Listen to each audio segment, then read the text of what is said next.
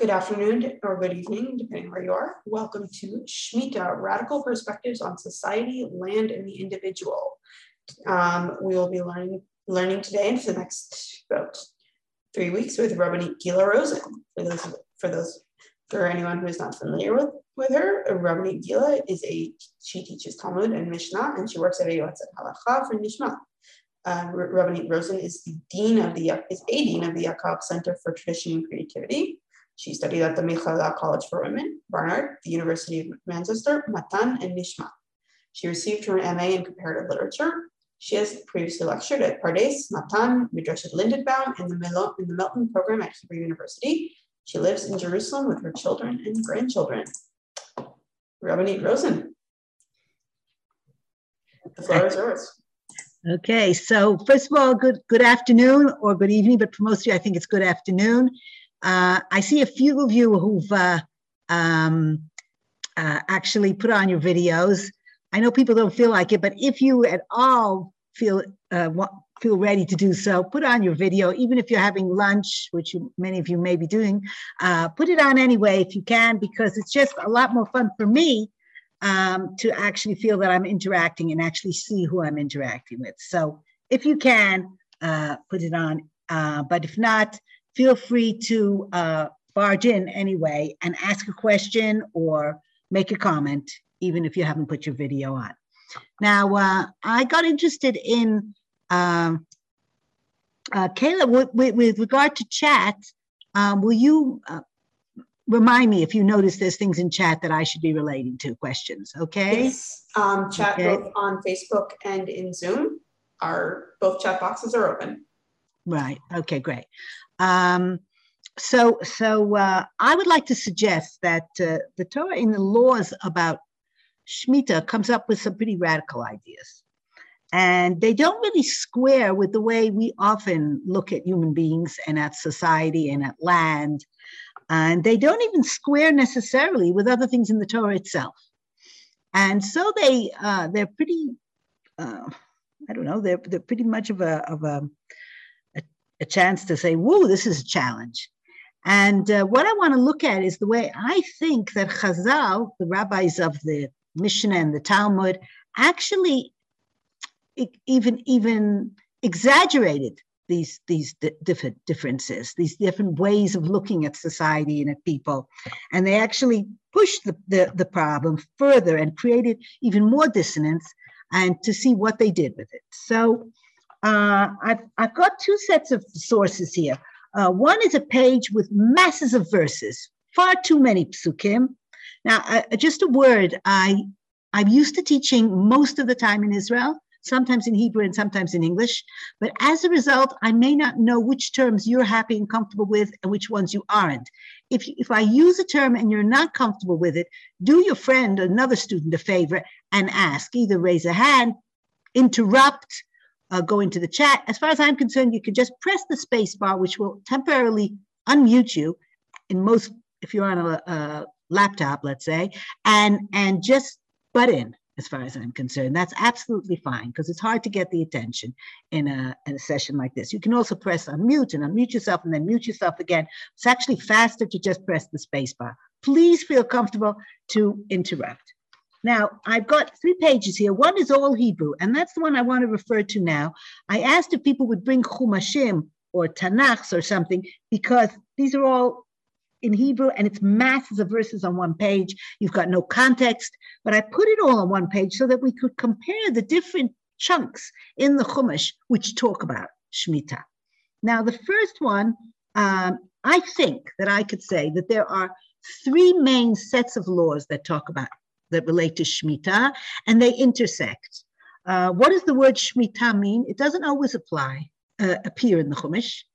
It seems to come from the word Shamot, Shin Mem Tet, which seems to mean to let go of something, for something to fall, to lose control. If we look at that word through Tanakh, it, it comes up when, when, when something falls out of place, when it gets control is lost.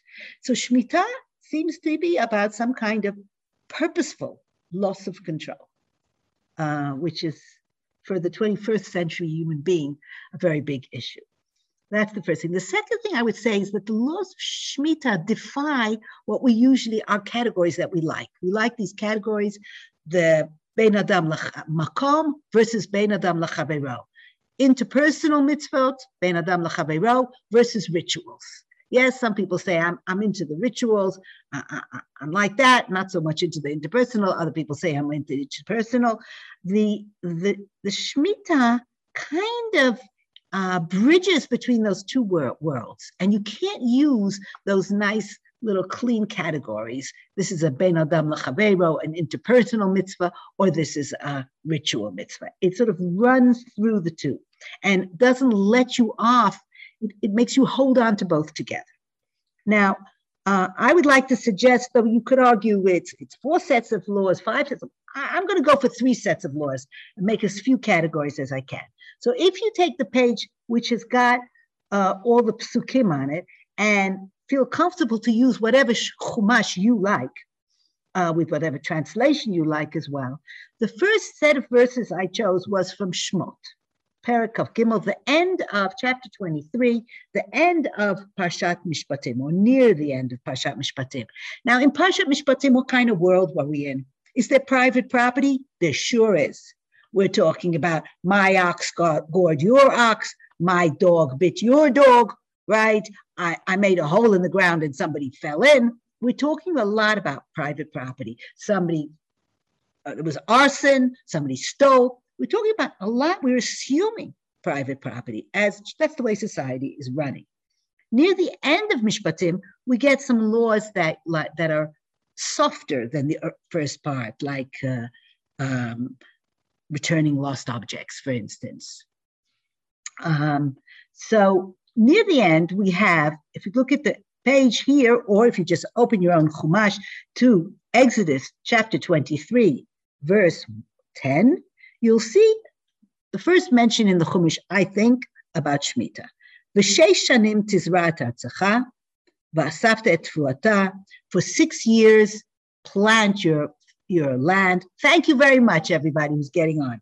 Plant your land and gather your produce, your tu'ah. V'ashvi'it, and the seventh, tishmatena, let go of it what the land, probably unitash or the or the produce unitashta and really let go of it, leave it. Va'achlu, and what what will be the result? Evyonei amecha, and the poor, the very poor of your nation will eat. V'yitram tochal chayat and what's left over will be eaten by the wild animals. Reminds me a little bit of during Corona, how the animals started to come into the towns. And then it goes on, do that with your vineyards, with your olive trees, right? Let go. Now, this is totally radical. Um, I just want to point out it's it's bridging because the verse before it, verse 9, was about treating the stranger properly. And verse 11 is Sheshet yamim masecha tishbot. Six days do your work, and on the seventh day rest, and then lemanya nuach shocha, so that your ox and your ass uh, will rest. V'inafesh ben and the stranger and the servant girl, or the servant here, the son of the servant, so the, the servant will get refreshed right? So there's that aspect of Shabbat as well that you're not the only one resting, but it's not as central as in Shemitah. So Shemitah is here placed between treating the poor and the stranger well and Shabbat. And it's radical. The truth is that Shabbat is radical, just that we're used to it, because the Western world, and with it now almost all of humanity, um, they liked Shabbat and they accepted it. But actually, Shabbat is way, way out. Even in the Roman period, we have Roman authors writing about the crazy Jewish Shabbat. The idea that people would waste a day, not thinking, oh, people produce better, never mind leisure time, even the idea that people produce better if they rest. Um, it's not an assumption. It wasn't an assumption, and it didn't exist in this part of the world. There was kind of a week with market days, but a day of rest was crazy. And uh, you really see it from Roman authors, the ones who like the Jews being complimentary, the other ones making satires about it. We don't think Shabbat is radical because it was radical, but it got accepted. Shemitah is left being radical, and it's radical here from a number of points of view. Well, if anybody wants to butt in, by all means, what makes it radical? First of all, a whole year that you don't work the field, right? Secondly, what does it say? Who's going to eat whatever grows on its own? Who's coming and eat it? The poor people and even the animals. Well, you've got a field, you've got a garden. Do you want them in your field? Do you want them in your garden? Is there no private property? Is there no privacy? What happens if they're destructive? You know, this is it, it, in Jerusalem here, we have people who have gardens, but they've got they're fenced in or walled in, and they put signs outside during Shemitah. I do have a tree like this. Phone me, and I'll open the gates because they can't. They're afraid to let gates open, right? So uh, people have a whole question: what to do, how to keep this, because their private property is so walled off. But what it's saying, what we're going to have to have some rules. How are we going to have people just walking all over the place? You know, in other words, it's radical because we had the whole Parsha Mishpatim, people going on and on about private property, and it's all very clear. And there's something called stealing, and suddenly it's not stealing because it's not yours. You let go. Two words of total letting go here, and they're coming in. The, the stuff's growing. The, the, the people are coming in. Wild animals are coming in. With what exactly should be the lines? It's radical. It's radical in terms of time. It's radical in terms of the ground. It's radical in terms of possession, especially, I think, for us in capitalist societies, um, in terms of possession. It's very radical. And in terms of control, right? So, this is the first set of laws not working the fields and whatever does grow not being yours, even though you thought that piece of chunk of land was yours. Okay. Now, if we jump, the, the, the second verse I brought, we'll come to it uh, probably at another time. But if we jump to Vayikra, we have a, in Vayikra, and we'll look at this more next week. We have a pasha that starts off. God spoke to Moses on Mount Sinai. We don't know why we're suddenly talking about Mount Sinai, and the in, the pro, the sort of proverb in English that we say, what's the what's the What's, got, what's that got to do, to, to do with the price of tea in China? The Hebrew equivalent is Ma inyan shmita etzel har Sinai. Why we start talking about Mount Sinai in the middle of the book of Leviticus when we're talking about Shemitah, which won't happen until you get to Eretz Yisrael. Okay, and we will think about that next week. But if you look at the piece there, that's the piece here that says Vayikra Perakaf Leviticus chapter 25. The first part is a repeat what we already saw, but what we saw was very much abridged, and it talks about keeping Shemitah. And if you read it, you'll feel the cadence of the piece about Shabbat and the Ten Commandments. Very, very similar. In Vayikra, the word Shemitah is not mentioned, it disappears.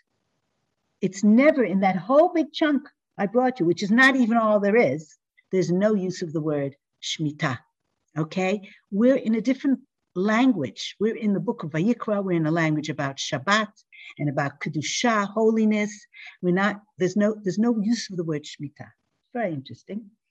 And uh, look at the second to last verse, Kaf Gimel. Oh no, we'll get to that in a moment. Okay, that's the first set of laws. Letting go in the seventh year. Letting go in terms of time, in terms of your field, in terms of private property, a lot of letting go uh, and the poor benefiting from that letting go, right? And the wild animals. The second, com- the second set of laws is starts in uh, Vayikra 25, chapter 25, and it starts with um, the phrase with verse 8.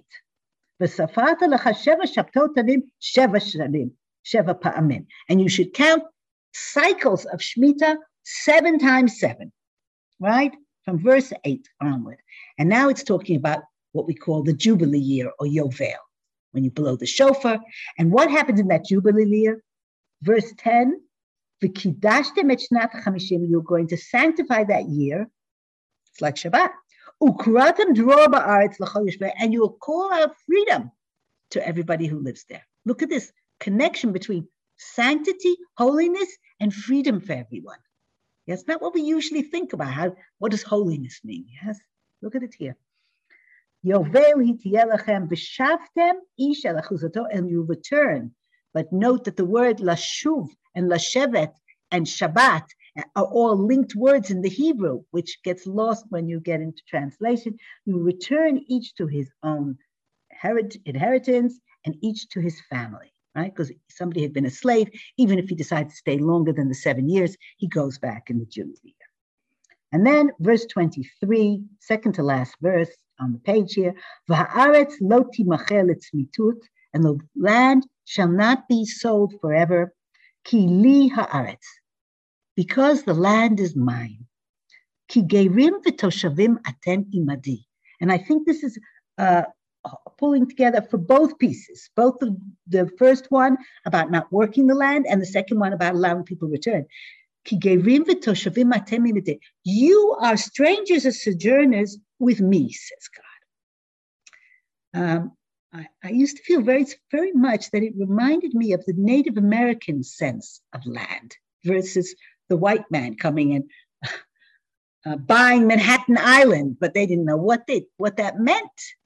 It's absurd to sell the ground, and it is quite absurd in, in America that a, a, person can own a lake and, and, and a forest. It's, it's like a, there's an absurdity in a sense to it. Um, so here we have the idea that everybody is, is a sojourner, you know, and we're beginning to feel this idea that there ain't such a big difference between the man who's very rich and the man who's very poor, because they're all strangers and sojourners on this land, which is God's. Right? So that's the second set of laws. The second set of laws is about the Jubilee year and the return in the Jubilee year. Uh, and the Jubilee year also is a second year of Shemitah. That is, you have a double year that you don't work the land. Right? Two years that you don't work the land. Shelley, did you want to say something? but you have to unmute. Yeah, I, I wanted to say, first of all, I, I never knew that it was the second year. Um, I may be anticipating, but I took a class a couple of years ago with a bunch of men, and um, they kind of emphasized the fact that Yovel really wasn't um, celebrated, wasn't really enforced um, more than maybe once. That's how they kind of interpreted it because it was unrealistic not owning property. Um, I think maybe women are a little more social, whatever had the concept of sharing the land and and you know it's all ours and we all know it's God's and he wants, you know, but there was like a very strong push by several of the men to say Yovel was never really enforced. I don't know if I'm in, you know, kind of. Yes, I think we will want to talk about that next week. But I, I if you already mentioned it, I'll I'll bring you the the, the third piece, the, the next piece, which I was going to wait for. But why not bring it now if you're coming in? Mm-hmm. Which is, never mind Jubilee, the Yovel, even Shemitah was not very well enforced. And right. look at what it says in the Tochacha, in the uh, next parsha chapter uh-huh. 26, it says, What will happen if you don't keep? And look what it says. Um, basically, God says, I'll empty the land of you. And t- verse 34, As then the land will literally have, want, but have its Shabbatot. All the time that the land is deserted, it will have the Shabbatot that it didn't have.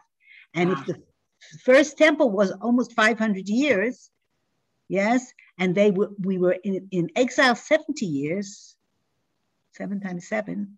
Okay, you can see that it actually uh, was an exile as long as the number of shmitot during Beit Rishon, right? Okay, so there's a suggestion in the text that if you won't, it, you will, the land will take it back from you.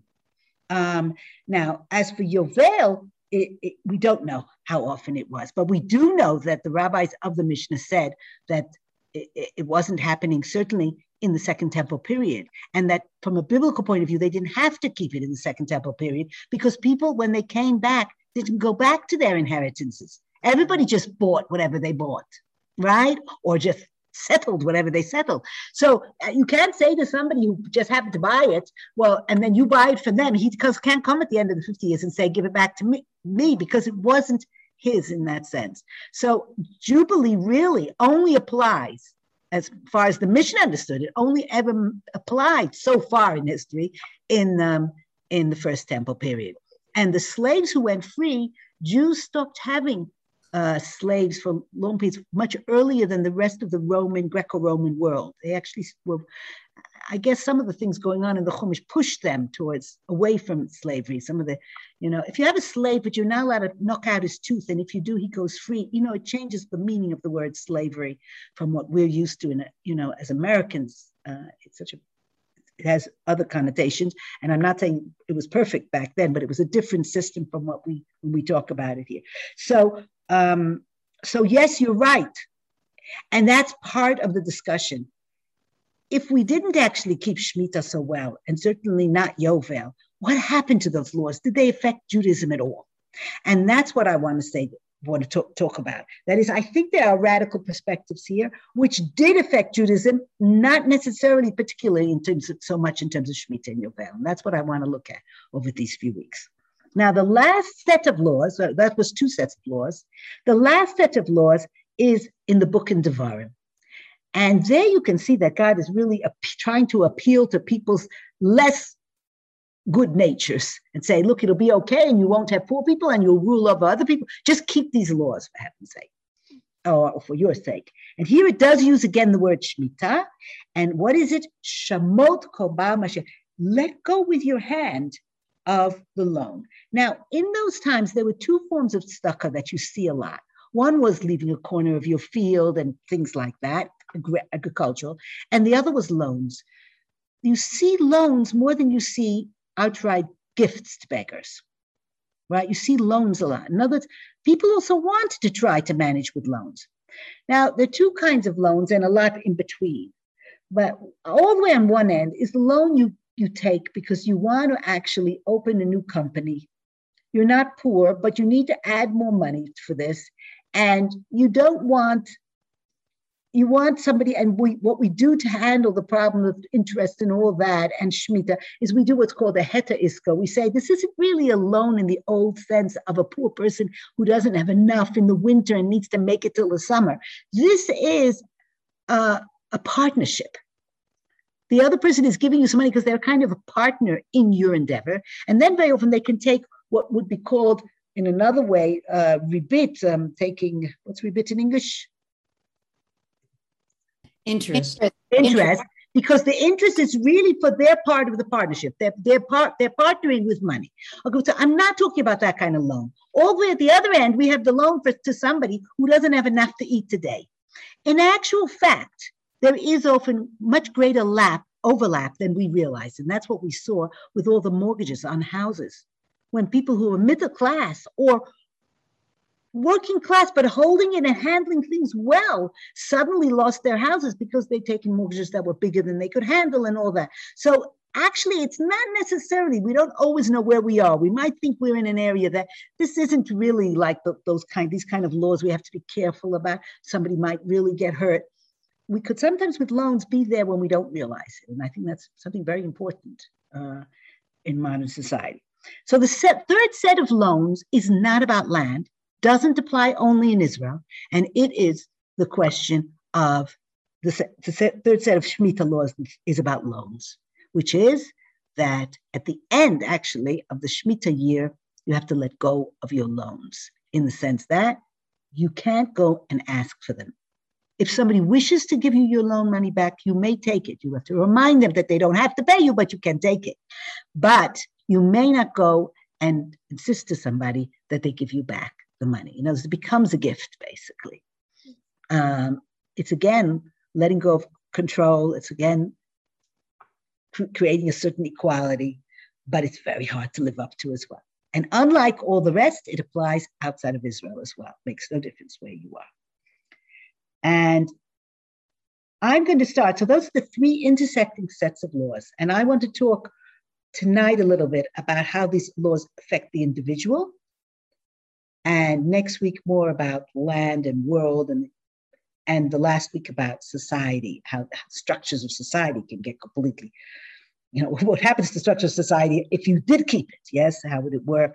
And what can we do with the ideas? Now, um, because of that, I want to start with the last piece in Devar, the one that's actually most relevant for everybody, almost everybody here. The, the first piece was very relevant for me because I, was, I have a little garden behind my house and I had terrible trouble all sorts of plants that had grown into it.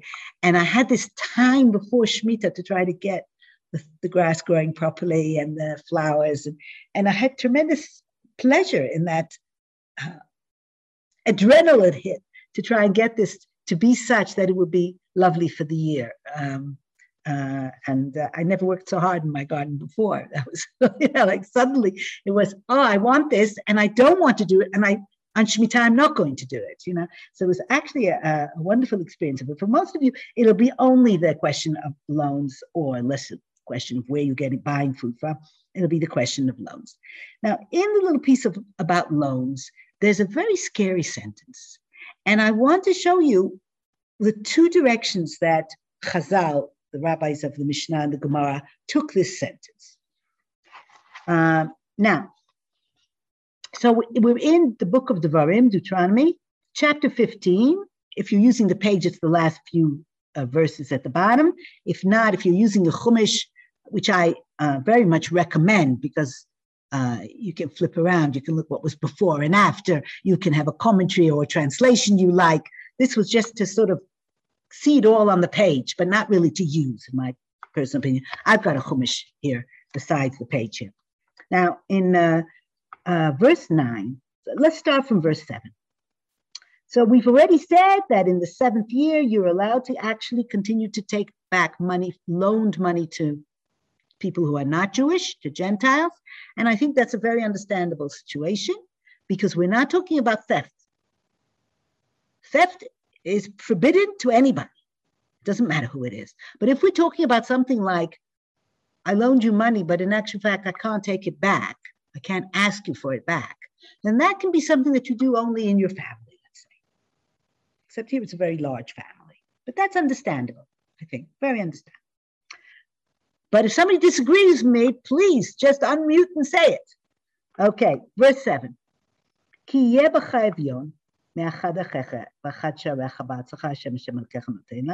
If you have a poor person in one of your cities, uh, in your land, which God is giving you. Don't harden your heart. And don't literally make a fist out of your hand. Me achicha avion from your brother who is really poor. Ki patoach et tiftach et yado. Open your hand to him. And lend to him This becomes terribly important. Lend him as much as he needs right? And later in halacha, it's not only about lending; it's for all tzedakah. Uh, Rambam says, if you can manage it on your own, take you take care of the person. If you can't manage it on your own, get others to help you. Now here's verse nine. Hishamer lecha. Watch out for yourself. Pen davar im levavcha Lest there be an idea, a matter in your heart that is bliyah, base, evil, um, unthinkable, intolerable. We'll look at all those possibilities. Or saying, It's August. Yes? July. All right? It's July, right? Elul is very soon, right? I'm not going to give a loan now. I'll be out of my mind. That won't be a loan. That'll be a gift. If I want to give somebody a gift, if I can afford it, I'll give them a gift. But I'm not going to loan anybody money. I know he needs it for this or that, that. His kid is sick, whatever, and he thinks he'll be able to pay it back. It's a crazy time to give a loan. And your your eye, it's like not evil eye, but your eye will be negative. You'll have a negativity in your way you look at the person. Your perception will be negative. And you won't give it to him. And he'll call to God about you not only low, you should certainly give to him and don't have a bad feeling in your heart, and God will bless you. In the verm, he has to keep telling him he's going to bless him, not to worry. Okay? Okay, what's this belia? What's this idea? First of all, what do you think about this idea? If the Torah didn't call it Belial, I think it's pretty fair. Yeah? It's not a terrible, it's not evil. Is anything evil about saying, I, I don't think I want to lend money now because I don't think I can get it back and I don't think I can afford it? I don't know. Ruth, yes, you've got to unmute. No, no, it's okay. No, but the if I can afford it, that's the catch. Yes, agreed. It may be that this person certainly can afford it. If the person can't afford it, they really can't. Now, what's this Just, word? It seems to me Yes, Evelyn. that um, that little proviso, and he will go to God and complain about you, sort of throws a little different angle. I mean, it, it sort of throws the the bad reflection on the person who is borrowing also. Hmm. It's very interesting because it appears in, in Shmot about, you know, if you're if you're horrible to a, an almanah and she cries. And, and and it seems to be a fair thing to do. You're allowed to cry to God. And and and if you I, I know it has that feeling here. I'll look around a little and see. But I, my impression was in, also in Mishpatim um, that it was an what if he to do. doesn't complain to God? Uh, What that's what I don't understand about these verses. And if he doesn't, you'll have less of a sin. You'll still have a Yeah. sin. That's right. So, uh, but but maybe if you might not give it and the person can adjust. But if the person didn't adjust, maybe it's not so much about the complaining as about the suffering. You might do something that's not too nice and there isn't so much suffering as a result. Or you might do something that isn't good and there is a lot of suffering about it. So if we don't see it so much in terms of whether the person's a, a complaining type, but more as to whether the person is suffering, Desperate. if you cause Right. suffering, there'll be sin against you. Whereas Right. you might, you can, I think it's like that in life sometimes. We make some mistakes and they don't matter too much, and we make another mistake, and the person's feelings are so hurt. And it's not the same. We have more work to do. Shelley, did you want to say something? Yeah, I wanted to say the when you related it to the almanah, we always have enormous sympathy for the widow and orphan because we know they suffer. We know that Yeah. disproportionately they suffer. So I also I agree with you that it was um, the person who's complaining not because he's complaining, but because he's in a more desperate state. Yes, And yes, see, exactly. I mean, we can see in the past year and a half what's happened with people who suddenly are in very desperate straits, who never, maybe never were before. Absolutely, absolutely. In other words, if you decide not to loan to somebody who doesn't really need it, who just wanted to build himself an extension to his house, Right. then it could be okay. It's not the end of the world. You didn't Mhm. feel you could afford, right? But if you don't loan to somebody whose kid needs a doctor, then you know that's a different ballgame. Or food, Right, yeah. or food, or What? food. Or Or- food, And certainly, Or food. You need to feed your children. absolutely, absolutely. I and think, like you I say, think we've that we can speaking. also ask for of this poor person, even if he needs it for his own sustenance. You know, you don't always get what you want from the first time you ask. You can go to somebody else and ask them, and then God can can then look at the whole situation and say, okay, you didn't want to give, so I won't look favorably on you, and the second person did give, and I will look favorably on him. Which in the end is the same thing, but here it seems so almost like you know more dependent on the person Yes, a particular person. voicing his objection to, to God. Yeah. It's something that appears a few times in the Chumash, and I don't understand it in any of its appearances. You know, like, is there is there a difference? Yes, Ruth. Yeah. So I don't know that it's i if he calls out, but and he will call out. It's it's so it's not Yes. it's not Ah, very nice, very nice. The Karal Hashem. That was what will happen if he's hungry. That is what will happen. Um, yes, somebody mentioned. I saw in the chat the issue that it's it's about how you're handling it, what your reaction is, and I agree. Look at the metaphors here about the closed hand, or the metonym actually of a closed hand, uh, an open hand. There's really very strong uh, uh, sense here. Now, this word Belial is an interesting word. It might be really connect, com- composed of two words. Beliol, somebody who is without a sense of um, yoke of heaven. Yes, no sense of responsibility. It's a it's a blial, it's it's, a, it's an irresponsible act. That's that's just without a sense of, of any sense of responsibility to the community, to people, or before God. Yes, blial. Another explanation is blial. It should never have thought of it. You sh- it shouldn't have come upon you. Beli yaal, not beli all, but beli ya'al. It should never have come up. It's an unthinkable thought. We thought it was a pretty thinkable thought, but the Chumash, according to that, is calling it an unthinkable thought. It should not be thought, right? If somebody needs, you can't play games with it. He will be able to give it back to me. You won't be able to give it to me. Yes, kids are hungry. Give them the give them the food or give them the money. And another explanation, I think this is the Ibn Ezra, is that it comes from Bet Lamed Ayin. Bala, devour, to swallow or devour. Vilea is to destroy in the Piel. Um, you have it, levalea is to destroy. It appears in Echa, right? Now, uh, clothes that are torn up are bluim. In other words, there's this sense of devouring. It's aggressive kind of thought. I'm not, I'm not, I'm not doing it. Okay. So is it an unthinkable thought, an irresponsible thought, an aggressive thought? All these, a devouring thought because you destroy people by taking that approach. Uh, very interesting on that. Now, we have two responses in Chazal to this phrase, davar im levavcha b'liyah. Okay, I'm going to go first with the one that people think of as typically Jewish, but is no more Jewish than the second one. And that's the first source on the page that says Shemitah's radical perspectives, the part one, the individual. And I took this from Masechet Gittin, but it's not really correct.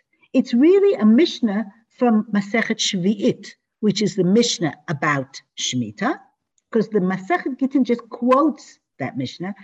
In Masechet Gittin, however, there is a long discussion about Pruzbul, so it's the place you need to look if you want to see anything more. So this is taken from Gittin because that's where I'm studying it, because I'm looking at the whole picture. And you do actually have a course at Drisha right now on that page, uh, a course about Pruzbul.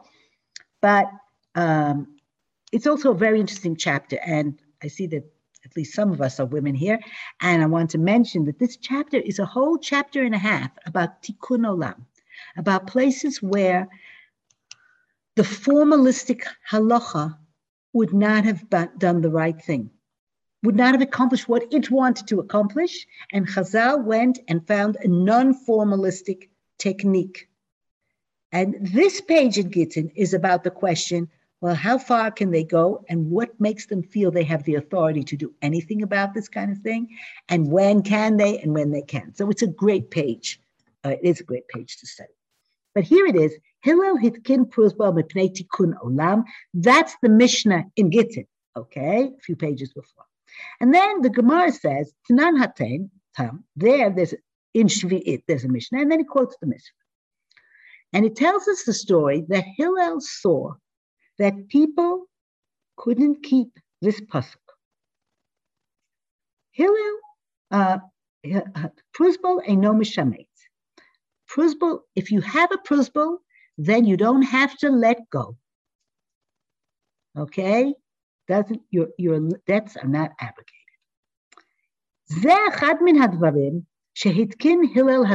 This is one of the things that Hillel Hazaken, Hillel the elder, um, instituted close to the end of the Second Temple period, around zero, uh, about 2,000 years ago. He saw the people that they weren't lending to each other in Elul, when, just before Shemitah. And they transgressed against what was said in the Torah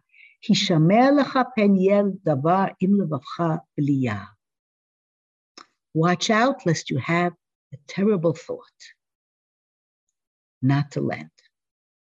So, on the one hand, there was a positive mitzvah, yes, that you must let go of your loans.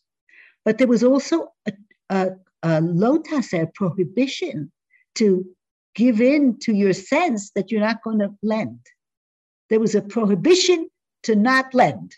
Yes, it's like uh, there's a mitzvah on Yom Kippur to make yourself uh, your to not give your your body as much as it needs. Yes, I eat fast, but it's not a, a prohibition. So here, there's a prohibition on having this thought. That's an actual isser. It's an actual prohibition to start thinking, I'm not giving to poor people. I'm sitting here and making my.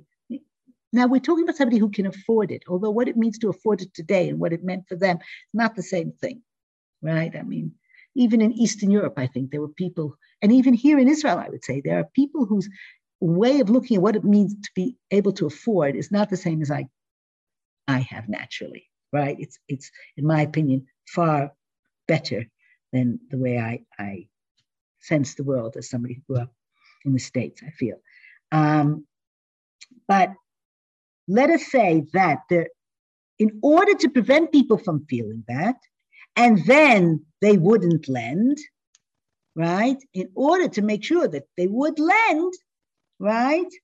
Um, they uh, he put he instituted the principle. Okay, now what was the principle? So according to that, was it so terrible to have that thought? I originally thought no. He just thought I better. It's natural. People are thinking that, but maybe not. Maybe he thought to be to let people be in a state where they feel I'm not going to help people is a terrible state it's a terrible state for the people who are not getting food. And it's also a terrible state for the people who have become hardened. To allow people to get to a point where they're hardened is a terrible state. Now, how could Hillel allow himself to do this? Well, there were two things. First of all, at that point, there's no Jubilee anymore. There's no Yovel, right? This is the end of the Second Temple period. Nobody knows where their inherited land is, okay? So there's no Yovel. And according to that, according to most views, Shemitah is only Durabanan. Biblically, you only have Shemitah for money when you, even though you have it in outside of Israel as well, it's only from the Torah at a time when there is Yovel. There's no Yovel anymore, and therefore, according to most views, Shemitah today is Drabanan. It's to remember what Shemitah is. It's to have it part of our religion, but it's actually and part of our beings. But it's actually, from a Torah point of view, you do not have to keep it today, according to most opinions not all opinions. That's what makes it easier to do all these things. So, point one nowadays, Shemitah is there as a memory to, to mold us as to who we are, rather than a mitzvah from the Torah for now. That's number one. And number two, he actually wasn't technically doing anything very special. Because in ancient times, what happens if somebody owed you money? Well, you had to go running after him, or not always so easy to get you. what happens if a man lent money to another man and he was going to go by ship? I don't know. In those times, it took a long time, and he was going away by ship. And he was leaving his wife and kids, and he'll need that money back. People were not necessarily rich when they made the loans, but he had been able to afford to lend that money. But he's going away now to, I don't know, to go and buy things from Crete. And he's, he's to do business in Crete. And his wife and children are going to need that money back within a certain amount of time. How, and let's say the, the loan was for one year or half a year, whatever, but he's leaving. What did he do with that loan? He took the shtar, the document, and he brought it to the Beit Din and he said to the Beit Din, okay, I'm handing it over to you. It is your loan to take care of. And then the Beit Din had to get it back from that person and give it to his wife and children. And it was a commonplace thing to do right? Because you didn't want to leave your wife in a position in those times. I'm not sure about today, wouldn't be a little more assertive, but in those times for sure, you did not want to leave your wife in that weak position that somebody owed money that she will need and she can't get it. So you brought the, your documents to the Beit Din. All Hillel did was say, before Shemitah, go bring your documents to the Beit Din, because the Beit Din is not a private person, and the Beit Din can continue to take them. That's all principle is. From a technical point of view, this, this it, it's completely watertight. It's not a big issue. Of course, from a Weltanschauung point of view, from what happens in society, it's major, right? Sometimes with a with a little strike of a pen, you can do a lot, right? So all he did was say, okay, everybody, folks, whoever wants to, you can take your loans and give them to the bank. That's all it is, really. And people were doing that always. And it was a good thing that they had it. It was very good that uh, you could give your loan over to the bank to, to, to collect for you. But I mean, it's not some awful collection agency that'll throw the people out of their house. Is only when Yovel pertains. Ah, where do we see that Shemitah is only when Yovel pertains? In this Gemara, in the continuation of this Gemara, it will it right there on the page. It will discuss how we learn it, but um, it's not in the of the Torah. Um, it's not. It's not explicit. It's not explicit in Psukim, but in this verse that we saw in verse one in Devarim chapter fifteen, Miket Shavashanim Taseh Shmita V'zed Shmita Shamot, and they say all these different kinds of shmita are all one together because of this way, the way the language of it is. But it's actually right there on that page in the Gemara. They argue that it's a very good question because it's not explicit here, um, but it's in the continuation in the Gemara. So um, if one, uh, you can just go keep on going on that page of Gemara and you'll see it. Um, that was the advantage of bringing it from Gittin, where the whole discussion appears. Uh, now, that's one direction. That's Hillel. I don't know what he thinks about this word Belial. I must say, the Rambam, despite that, says it's a terrible thing and you should try very much to let go of your loans. But um, Hillel allowed it. He, he created a situation where people didn't have to get to that point of I don't want a loan because they could take it back. Yes, Evelyn. So if you go to the bait to the bait in and you give them the shtar and you say the loan is now yours, do you how do you end up with the money? Yeah, that's it. It's it's a very interesting thing. It's theirs to collect. It's they're the collection agency. You're not giving. It's not theirs. It's not that you, you you get. You said I'll give you a present. This is your. This is yours now. It's just that you're making them the collection agency like somebody can give his okay, loan to still, a collection agency. That's just it's such a technicality because if you end up with the money, then you're really the one that's collecting it. That's correct. That's correct. And yet, because it existed already in Judaism as a system that the, that they have complete rights, oh, because I suppose because they, as the collection, can make all the decisions. They can say, uh, "We're going to make you give it today." We're going to. They can also punish the person if he doesn't give it, right? So they they have a lot of power so they're seen as the as the the agents of it. But I agree with you.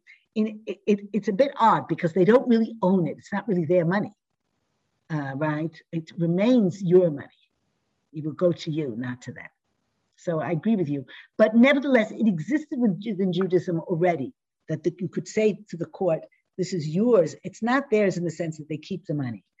I have to look. Maybe I'll look it up to see whether there was a system that the money went to the person, but first to the beit din, and then the beit din gave it to the person. Maybe that, but I don't think so. I don't think so necessarily. I think you could just go and take them, take it. So I agree with you. In its first sense, it was already something a bit unusual, but it already existed before Hillel came and said, "Let's use it for shmita." What I'm saying is, it existed as a methodology that a person could say to to the beit din here, um, and he would bring the documents and give them to the beit din even though the, the, the Beit Din would just really only act as a collection agency. It's as if it was the Beit Dins, but it wasn't really. But I, I, I have to look a little bit more.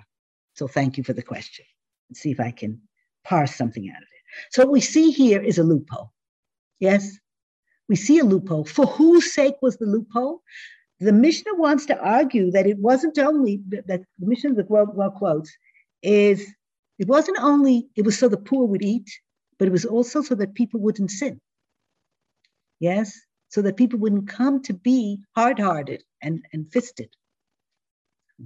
Okay, and um, so I'm not sure what the vision of Leah is, okay, but it's basically avoiding it. That's part one. Now I want to show you the opposing thing that happened to this verse.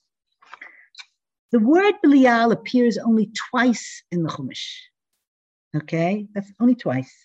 The other time that it appears is in Deuteronomy 15:9. No, uh, in 13:14. This is 15. Deuteronomy in the same parsha, in Deuteronomy 13:14. And I didn't bring that. It's not a pasuk about Shemitah. Deuteronomy 13:14. Yud Gimel. Uh, no, not correct. Yud Gimel. Yes, Yudalet. And it's talking about, anybody find it yet? Yeah, is that the Ir Hanidachat? Yes, it is talking about the Ir Hanidachat, the case where a couple of louts go out and convince everybody to, to, to, to do adultery. Yatsu anashim b'nei belial mikirbecha vayadichu et yoshvei ira.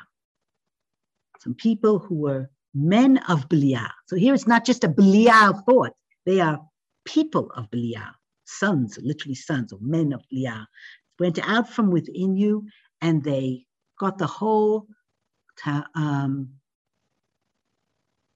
Right, right. Uh, Gabriel is, is pointing out that the Gemara goes on later to show that the that brings psukim to show that in monetary matters the Gemara can make certain uh, decisions. Uh, that's why it's such a wonderful Gemara to learn.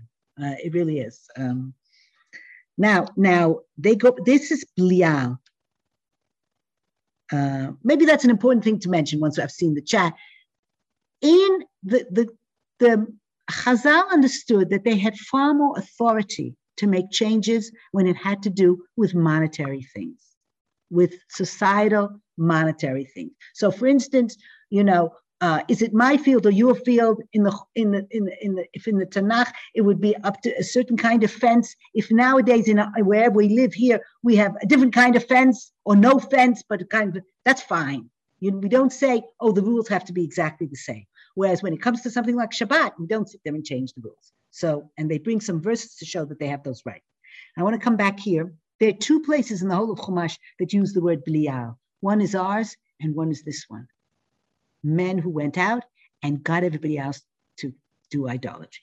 Let's take a look at the piece in Baba Batra. We have five minutes. Source number two. Rav Papa have a salik bedaka. Rav Papa was once climbing a ladder and his foot slipped and he almost fell. And he said, Ooh, am I, am I, am I supposed to get skila? I nearly fell. Yes, nearly, which, and if he would have fallen broken his head, then it would have been like getting skila, which is the punishment of being stoned, except they being thrown down, right? Uh, am I a, sh- a, sh- a Shabbat des- desecrator? He says the one who's who hates me because that was they they would say about themselves it was a bad thing, not me, but as if somebody else. But basically, what he says is, "Am I somebody so problematic? So did, did I did I did I not keep Shabbos on purpose? Am I an idolater?" Now, this Rav Papa, a few pages earlier in Baba Batra, had been a gabbai for tzedakah and had told somebody they didn't think he, he didn't think he should get. So he actually has got a little bit of a problem there. And Chia Barav Midifti says to him, Shema ani baliyatcha below pinasto. Why did your foot slip and you nearly fall off the ladder and die? Right? You think you said, "Oh, my Shabbat desecrated. Do I do avodah zarah?" Well, maybe, maybe you didn't give money to a poor person who came to you. What's it got to do with it? And then the Gemara goes on, for it says, Rabbi Yehoshua ben Korcha said, "Kol hama'alim einav min hatzdaka ki'ilu oved avodah zarah." Somebody who turns his eyes away or hides his eyes from tzedakah or from somebody asking for tzedakah, it's as if he does a zarah, as if he worships idols. All right. If you if you turn your eyes away, you malim ayin. Now it's a very interesting play here because if you remember what happens with avodah zarah, it's when you look around too much and you get drawn towards avodah zarah. And here it's saying it's the opposite when it comes to interpersonal, open your eyes. If you don't open your eyes enough, you're like an idolater who went, who opened his eyes too much in the wrong direction. You're like an idolater. How do I know that? Here it says, Hishamer lecha pen yedavar in levavcha belial. Unthinkable, irresponsible, devouring. Uktiv atam. And over there it says, some people went out who are B'nai Belial.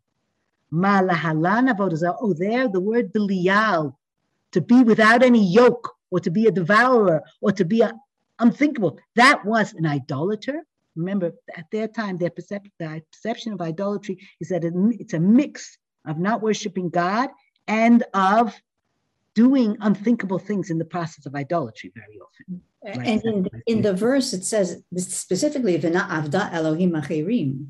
So it's all connected. Belial and avodah zarah is in that verse. Yeah, in that verse. To do this first. Nice. Okay. Ma lahalan avodah zarah. Over there, the word b'nei belial something to do with avodah zarah. Afkan avodah zarah. Okay. This isn't something that Chazal often do if you've been in, right? Both in halacha and in agadah, in thought, in ideas. They say, I found a term here. This is an unusual term. I see it only in one other place in the whole Chumash.